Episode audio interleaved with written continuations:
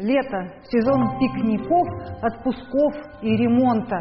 Ремонт вообще можно закончить без потерь, ну или хотя бы с минимальными. И что делать, если сам понятия не имеешь, как красить стены или сверлить их? Где искать ремонтников и таких, чтобы сделали ремонт быстро, качественно и недорого? А что, если они наремонтируют так, что потом придется идти к соседям делать ремонт, судиться? С кем? Как? Попробуем разобраться.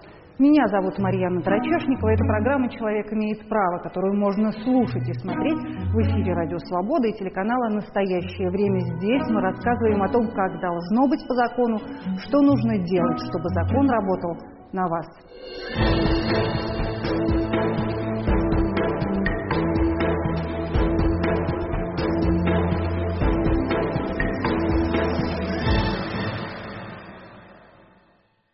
Как заметил сатирик Михаил Жванецкий, ремонт – это не действие, ремонт – это состояние, его нельзя закончить, можно только прекратить.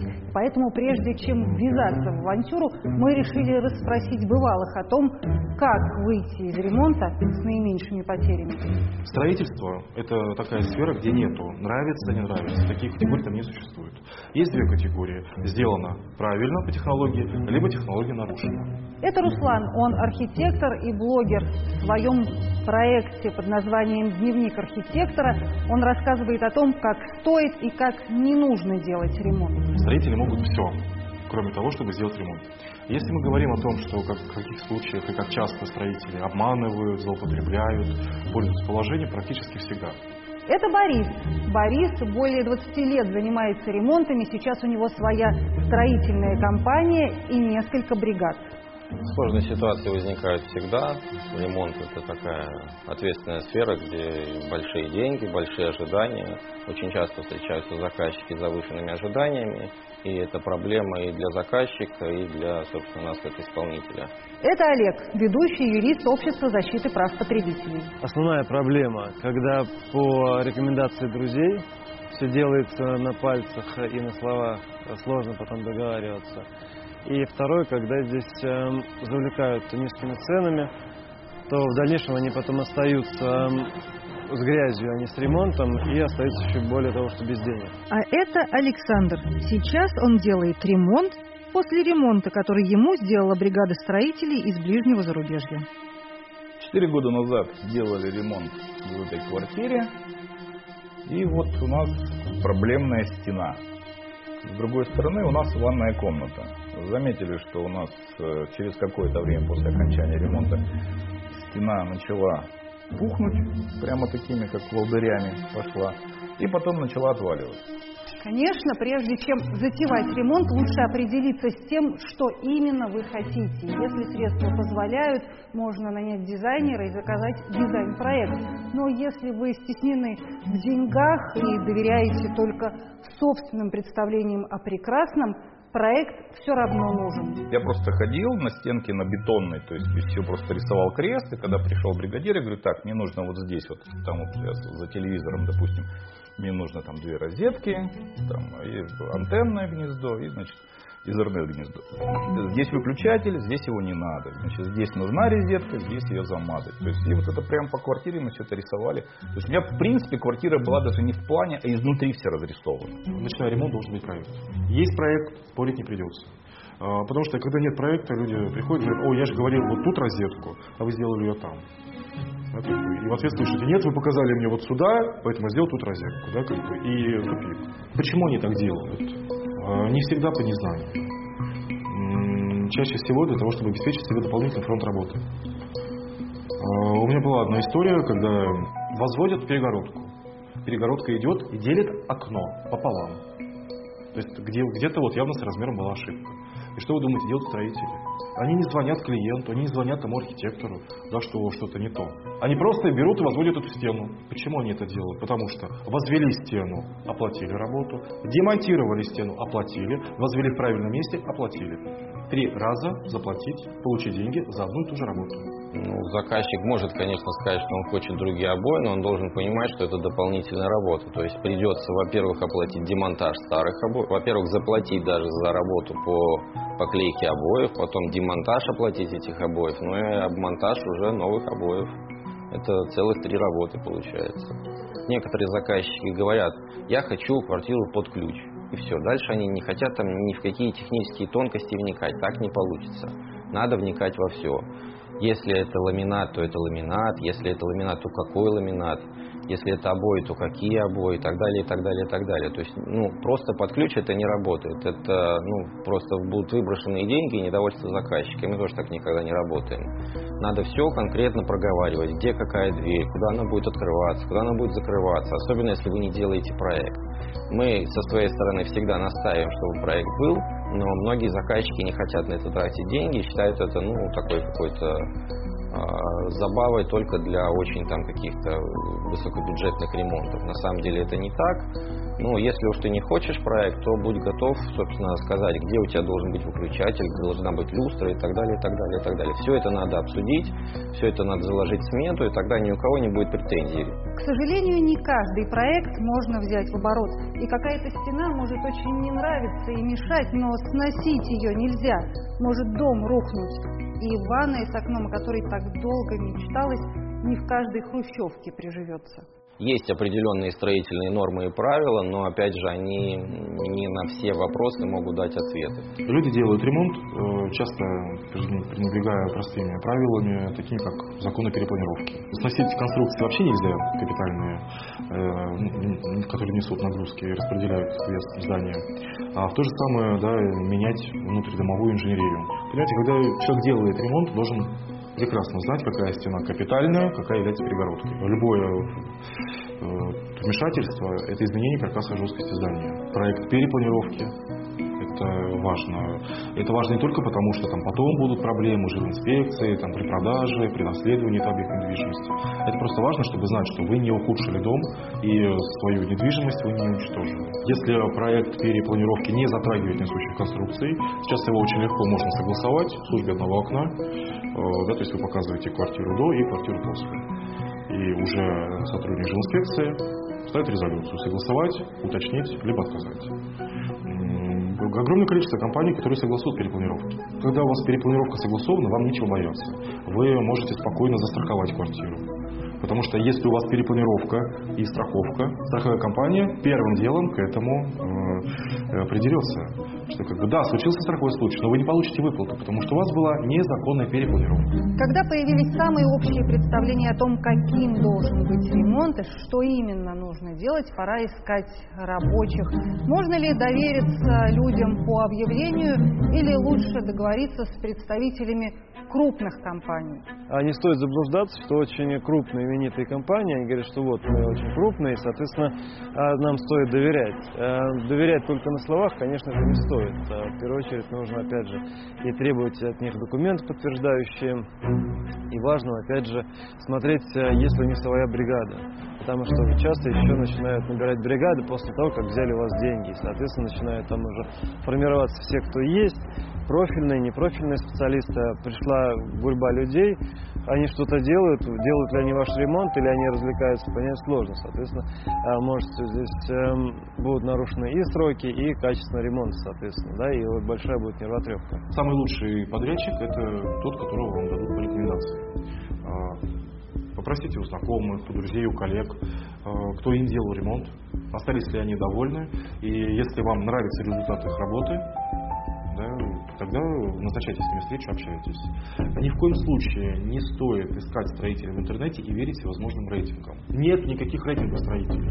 Э, если когда-нибудь появится рейтинг строителей, то будет антирейтинг, да, где будут вот э, самые худшие из худших да, кому никогда нельзя вот обращаться.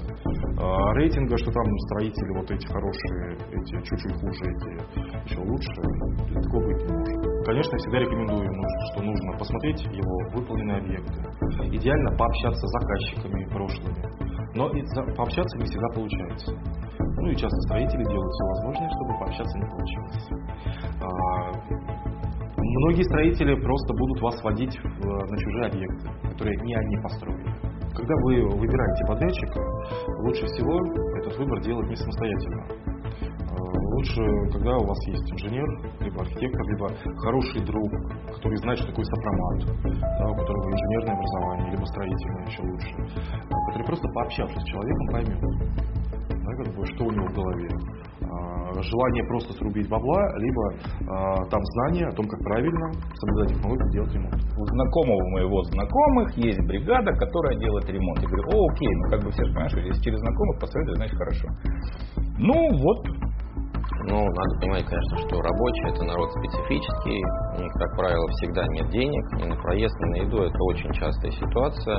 Рабочих очень много в Москве. Это регионы, это другие страны. И там Э, которые входят в таможенный союз, которые не входят в таможенный союз, значит, соответственно, эти все проблемы с документами, кому-то нужен патент, кому-то не нужен патент, кому-то регистрация нужна и так далее, и так далее. Как, собственно, проверить человека? Ну, конечно, это какое-то личное собеседование и свое личное отношение к нему. То есть э, потом может ли он показать какие-то там свои завершенные объекты, на которые можно съездить, поговорить с хозяевами что, или там с его бывшим бригадиром, с его бывшим работодателем, чтобы он подтвердил, что да, вот этот человек у меня работал, у него такие-такие качества, почему ушел, ну, там, например, просто нет объектов, поэтому человек в свободном плавании. Это идеальная ситуация. Но такое, к сожалению, случается очень редко. Очень редко кто из рабочих готов показывать свои предыдущие объекты, в реальности, не на словах, что я там э, работал в Кремле и там, и там, и там, и там, и там, но нигде показать не могу, потому что там режим секретности. Вот очень многие на самом деле что-то что похожее всегда формулируют. Там у некоторых рабочих у них э, ну, как бы первая такая зона риска это первая зарплата. Вот когда он получает первую зарплату, дальше надо смотреть, что с ним произойдет. Он может уйти в запой, он может уехать домой, он может просто пропасть и так далее, и так далее. Ну, от таких рабочих, конечно, просто отказываемся. Цена вопроса и обязательства – вот о чем стоит договориться на берегу. И добросовестный исполнитель заинтересован в этом не меньше вашего. Часто заказчик не может в начале проекта сформулировать, что именно он хочет. И постепенно, постепенно, постепенно у него как бы поток мысли идет, он уже как бы в процессе ремонта, вот еще хочу это, еще хочу это, еще хочу это, и, и все хочу за те же деньги, которые мы оговаривали изначально.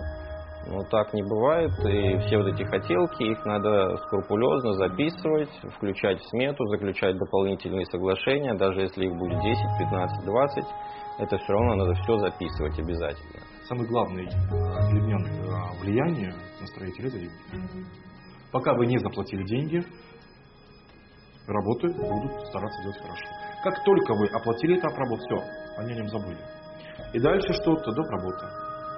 Ну, то есть платите еще. Нужно запомнить раз навсегда. Только вы в этом ремонте заинтересованы. Больше никто. Поэтому не нужно строить иллюзии. Для строителя это просто работа. И прежде чем совершать оплаты, вы должны принять работы. Если вы боитесь, что вы там не можете правильно оценить, насколько сделана работа, ну, позовите специалиста на прием.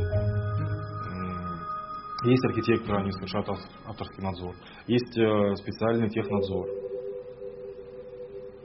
Да, как бы и во время приемки, да, то есть будет написана претензия, это будет сделано до момента оплаты.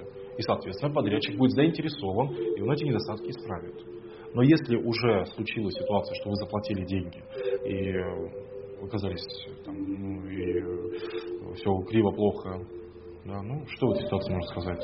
Опыт тоже стоит денег. Один из самых одиозных случаев, он, значит, ну, был, он случился на заре моей карьеры. Я, меня позвали на стройку, да, где до меня уже было, ну, было все, что только можно представить, кроме ремонта. А, строители без стеснения совести, да, то есть человеку каждую неделю делали отчет. Когда я начинал разбирать это, да, я просто удивлялся цифрам. А, это ремонт в квартире в двухлицонном доме, и каждую неделю 300, 400, 700 тысяч рублей. Да, то есть это строители писали, а, это человек публичный, это человек медийный, мы его все знаем и очень уважаем. Он не имеет никакого отношения к ремонту, это совершенно другая для него сфера. Просто есть такой миф, что ремонт это дорого. И люди в это верят. Надо понимать, что договор нужен обеим сторонам. Это и заказчику, и исполнителю. Договор это ну, некое такое соглашение о намерениях, и чтобы две стороны пришли к пониманию, что нужно сделать на объекте. Вот, да, все наши взаимоотношения с заказчиком регламентируются, во-первых, договором, который мы заключаем, во-вторых, Гражданским кодексом Российской Федерации. То есть там прописано, что подрядчик должен выполнить работу, а заказчик ее оплатить. То есть в случае неоплаты мы, соответственно, обращаемся в судебные органы. И на основании договора и гражданского кодекса суд разбирает нашу ситуацию. Если работы выполнены, если к нам никаких претензий нет, то заказчик обязан оплатить. Наличие договора, опять же, не э, будет спасать от всех последствий. А прежде чем заключать договор, должно быть понятие, что действительно подрядчик исполнит э, все требования. И это нужно смотреть именно из того, э, какую сумму предоплаты он требует. Моя рекомендация в том, что делать предоплату не более 10% от начальной работы. Это будет уместно и действительно заинтересованность подрядчика. Если он готов работать и он э, специалист, ему бояться нечего, он э, будет знать, что он потом взыщет заказчика за непринятой работой, если такое произошло. А если он негодный работник, то, естественно, ему нужны деньги сразу, а для того, чтобы потом не бегать за заказчиком за некачественную работу. Поэтому это первый фактор определяющий. При заключении договора, какую сумму мы оплачиваем. А большая часть случаев, что оплачивают сразу 50%, это практически у всех компаний, которые не заключают договора, какие-то просто какие-то расписки, которые стоят в переходах, либо там из какой-то газеты, в объявлении где-то нашли. Когда отдали деньги, то диктовать свои условия крайне сложно потому как вам нужен ремонт, а пришли в квартиру, у вас там а, кроме грязи ничего нет. Договор у нас был составленный с ними. Там были прописаны документы, но очень было, мне показалось, не то что подозрительно, но все же понимают, кто строит в Москве ремонты, там дома и все. То есть там был паспорт на гражданина другой страны, договор заключен, поэтому я так подумал, что один из вариантов у меня было, что его депортировали. Э, каких-то глобальных действий, там, с обращением в полицию, еще, мы это не делали. Изначально даже мы звонили им не по стенке, а по электричеству, там они неправильно сделали выключатель, да, они подъехали, его сделали. После того, как у нас э, нашлась еще одна проблема в ванной с трубой, они приехали, а когда вот уже через какое-то время начала пухнуть стенка, то есть я просто не смог до них дозвониться. То есть нету людей, не отвечают, ну а смысл их искать, то есть, ну, ну приедут они злые, и я думаю, что они могли бы еще что-нибудь натворить хуже сделать, в частности из-за этого.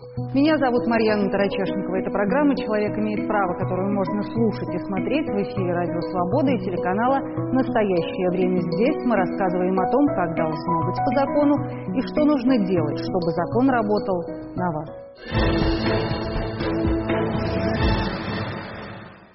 Специалисты советуют, когда вы договариваетесь о ремонте, стоит разделять две цифры – стоимость работ и стоимость материалов. Ни в коем случае нельзя смешивать. Потому что если они смешиваются, то подрядчик будет считать эти деньги своим гонораром. И, соответственно, будет экономить на всем. Вместо качественных э, труб у вас под стяжкой будет непонятно, там, что там, ушитый полипропилен в лучшем случае.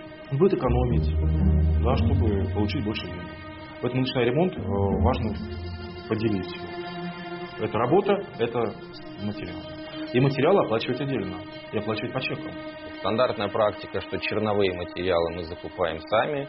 Тут тоже на самом деле проблем много. Заказчик может что-то купить, но мы даем гарантию на свои работы. Естественно, мы хотим покупать качественные материалы, мы не хотим экономить. Вот, поэтому в наших интересах купить те материалы, чтобы мы там э, в течение там, гарантийного срока два года мы не приезжали, что-то не переделывали. Это отделочные материалы, то есть плитка, там какие-то такие вещи мы покупали, потому что подбирали по интерьеру, что нам хотелось видеть. А уже вот какие-то технологические вещи в плане, значит, там эм, керамзит на пол, там это сухой пол стяжка, там шпатлевки, штукатурки, ну и краска тоже. Это покупали строители, там, там опять же какие-то шурупы, гвозди, это самое покупали строители и нами чеками отчитывались, и мы просто деньги либо давали сразу, им не говорили, что вот нам вот надо 50 тысяч, я там давал 50, мне сказали, вот тут осталось там у нас. Ну, то есть все, все документально в чеках это есть. В любом случае, если вы рассчитываете на действительно хороший ремонт, а не декорации, мало просто заключить договор и заплатить подрядчика, нужно контролировать. Контроль должен быть со стороны инженерии, самое главное. Контроль это не значит, что человек приходит там с плетью и там орет на строителей, вы плохие, ужасные. Нет, он просто следит за тем, чтобы работы были все по технологии. чтобы прежде чем закрывать там, систему отопления должна быть, она правильно опрессована. Ну, то есть она должна быть правильно протестирована. Электрика, да, в сети должна быть составлена грамотно, должен быть электропроект, да, чтобы просчитать, какие там нужны дифы, какие УЗО, да, сечение кабеля, все нагрузки и мощности на все энергоемкое оборудование. Попросите знакомого инженера, да, там, раз в неделю посещать вашу стройку. Попросите там архитектора, да, закажите технический контроль в конце концов. Заказчик, конечно, должен э, очень часто бывать на объекте. Это для своего спокойствия, и для нашего спокойствия, что заказчик, да, он есть, он интересуется, он постоянно в курсе всех дел. Что не получится так, что он через три месяца приедет и скажет, ой, я хотел совершенно не это. Вот. Э, на самом деле такое тоже бывает.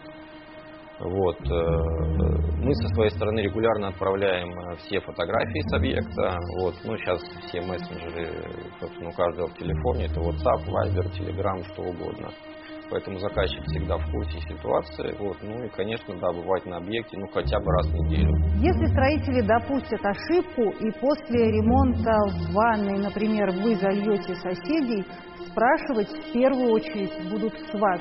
И вот на этот случай полезно иметь договор потому что он поможет доказать в суде, что виноваты в протечке не вы, а строители, которые делали ремонт, и суд может взыскать ущерб и компенсации именно подрядчика, а не с вас. При наличии договора, естественно, а, вы сможете доказать а, то, что вашей вины а, в том, что произошло пожар, либо залив, либо еще какие-то повреждения третьим лицам, обрушилась стена, потолок, то в этой компании, естественно, будете отвечать совместно, но виновником будет в данном случае не собственник квартиры, а именно тот, кто выполнял ремонт. И в этом вопросе можно доказать только тогда, когда имеешь документ, подтверждающий, что какие работы выполняли. Если это было опять э, по призыву друзей, э, знакомых, то здесь э, только договоренность. Если от вас отвернуться, то отвечать будет 100% полностью будет сам собственник квартиры. В первую очередь имущественная ответственность обязан будет возместить все расходы и убытки а также непосредственно вплоть до уголовной ответственности, если кто-то пострадал. Уголовная ответственность, она уголовная ответственность. Она от минимального штрафа до максимального 10 лет. Кстати, добросовестный подрядчик заинтересован не только в том, чтобы качественно выполнить работы, но и в том, чтобы завершить ремонт в срок, потому что даже если в вашем договоре не прописана неустойка, она предусмотрена российским законодательством. 3% в день от стоимости невыполненных работ. Довольно чувствительная сумма. А вот качество работ оценить сложнее. Есть, конечно, очевидные вещи, трещины в штукатурке или вздыбившийся линолеум, но есть и вопросы, из-за которых приходится спорить, и иногда без экспертизы просто не обойтись. Есть просто человеческий фактор, спешка и прочее. Естественно, а когда здесь эм, начали заливать, э, выстраивать стены, а, либо заливать там э, черновые работы, такие как стяжка, да, вот на полу, а, то могут быть просто трещины, вспучивания и прочее. Если бригада добросовестная, то она все это устранит. А если это обычность перехода люди, да, то они просто сбегут э, с этого объекта, потому что он там невыгоден. И разыскивать их потом э, где-то там в Алмате или в Таджикистане будет крайне сложно. Если дойдет до какого-то конфликта с заказчиком, то тут, по сути, спасет только какая-то независимая экспертиза поскольку если мы говорим, ну вот, э, да, качество приемлемое, заказчик говорит, нет, меня это не устраивает, но как-то конкретно обосновать он это не может, и прийти к какому-то соглашению мы не можем, только какая-то независимая экспертиза. Впрочем, решение суда, принятое даже в вашу пользу, вовсе не гарантирует, что вы получите свои деньги. Часто случается, что а, большие подрядные компании, которые имеют а, громкие названия, они привлекают субподрядчиков, заключают договор не а, крупная компания, а какой-то ООО «Лютик», а, который там а, действует на рынке всего полгода, и установок капитала там 10 тысяч рублей, и никакого имущества, ничего у него нет. Соответственно, суд подтвердил ваше право что взыскать всю сумму, но при обращении потом э, к виновнику и подрядчику, а понимаете, что взыскать с него нечего, кроме как 3 рубля, которые у него остались. Доходит то, что если э, имущества нет и денежных средств у компании нет, то максимум может обратиться за взыскание на банкротство, но 99% случаев таких э, заказчиков остается без денег. Переделка вот этого ремонта после той бригады у нас мы потеряли примерно где-то в районе 100 тысяч уже. То есть это краска, замазки, шпаклевки. Ну и да, придется снимать полностью кухонный гарнитур, потому что мне просто интересно знать, что происходит вот за этой стеной. В смысле, на, на этой стене. Э, то есть ремонт фактически коридоры кухня с нуля будет. Я, правда, не знаю, что там у соседей происходит. Ну, пока вроде у нас не молчат, потому что у нас э, вот как раз дальняя стена ванной. Там тоже трубы проложены, которые идут к умывальнику. Вот. И, ну, ну, ничего не говорят, поэтому не знаю. Три самых главных совета человеку, который собирается делать ремонт в квартире. Первое. Сделайте проект, определите бюджет. Э, вы должны понимать, какие работы вы хотите видеть в своей квартире. И если у вас есть проект, вы будете уже понимать, сколько это может стоить. Э, второе. Нужно найти профессионального подрядчика. Не нужно думать, что вы найдете его за неделю, порой полгода. Приходится профессионального подрядчика поискать, либо подождать, пока специалисты нужной вам квалификации освободятся. Вот. И третье, это не забывать, что в ремонте, э, да, в его качестве заинтересованы только вы. И не самоустраняться. Э, ремонт нужно посещать, его нужно контролировать. И э, нужно уметь отличать вот эмоции от нарушения технологии. Ремонт можно сделать хорошо. Ремонт можно сделать без проблем и сделать его самостоятельно. Самое главное не терять веру в людей и контролировать. Важно не только знать о своих правах, но и уметь их отстаивать. Это была программа «Человек имеет право». Мы рассказываем ваши истории, помогаем понять, как действовать, если ваши права нарушают. Меня зовут Марьяна Карачешникова. До встречи в эфире «Радио Свобода» и телеканала «Настоящее время».